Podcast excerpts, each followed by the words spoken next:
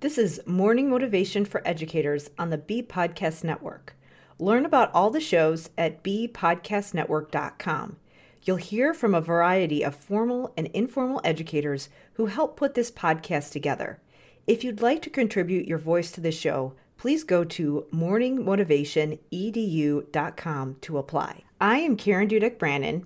I was a school SLP for 14 years where I specialized in language literacy and executive functioning and also held various teaching, leadership, and research roles. Now, I am the host of the De facto Leaders podcast on the B Podcast Network, where I help school therapists, teachers, and administrators be leaders on their school teams no matter their job title. One of the most common pieces of advice that's given in most personal development is that you should write down your goals. And of course, this is a good practice. And while you do want to focus on the positive and have a good attitude about things, it's possible to take it too far, and that can actually be quite toxic and not beneficial in the long run. Because one of the most effective ways that we can plan for the future and figure out how to be successful is to think about what could potentially go wrong. Risk mitigation is a huge part of planning for the future, and it can actually be counterproductive to ignore some of these things. The other thing that can be problematic is if you're afraid of talking about things that could potentially go wrong, you're actually creating more negative energy. It is quite possible to write your goals down and then go back and say, what things do I need to do in order to prepare for the unexpected?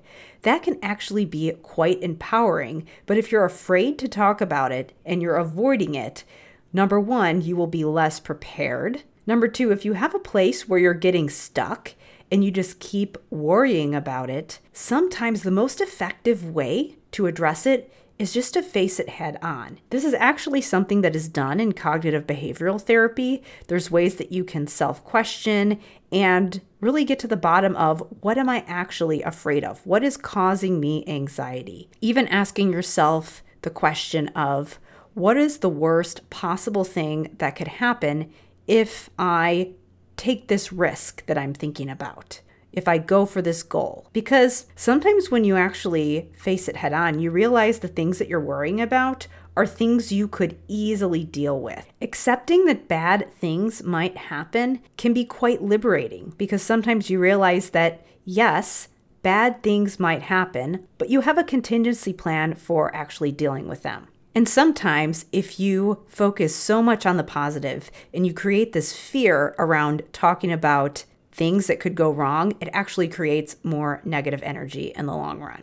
If you approach it with calm, objective energy, knowing that you are going to plan your best for unexpected things that may happen, and not necessarily fixate on them, but make sure you've got a plan in place or that you have a plan B, that's a lot different than ruminating and fixating on things. So if you have some goals that you've written down and you find that you're not acting on them, and maybe you have a lot of anxiety about the things that you need to do in order to get there, I would encourage you to start writing down your fears and figuring out how you can address them head on. Think of it like getting car insurance. When you get in your car to drive to work or go wherever you need to go, you're probably not thinking about getting into a car accident, but you got insurance because you wanted to plan for the unexpected and make sure that you're as prepared as possible if something does happen. Sometimes thinking about things that could go wrong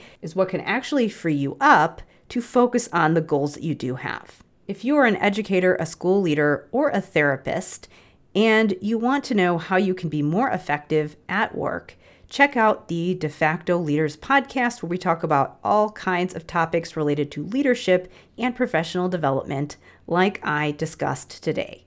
To check out all the episodes, you can go to defactoleaders.com. Thanks for listening, and whatever role you have in education, we have a podcast for you at bpodcastnetwork.com.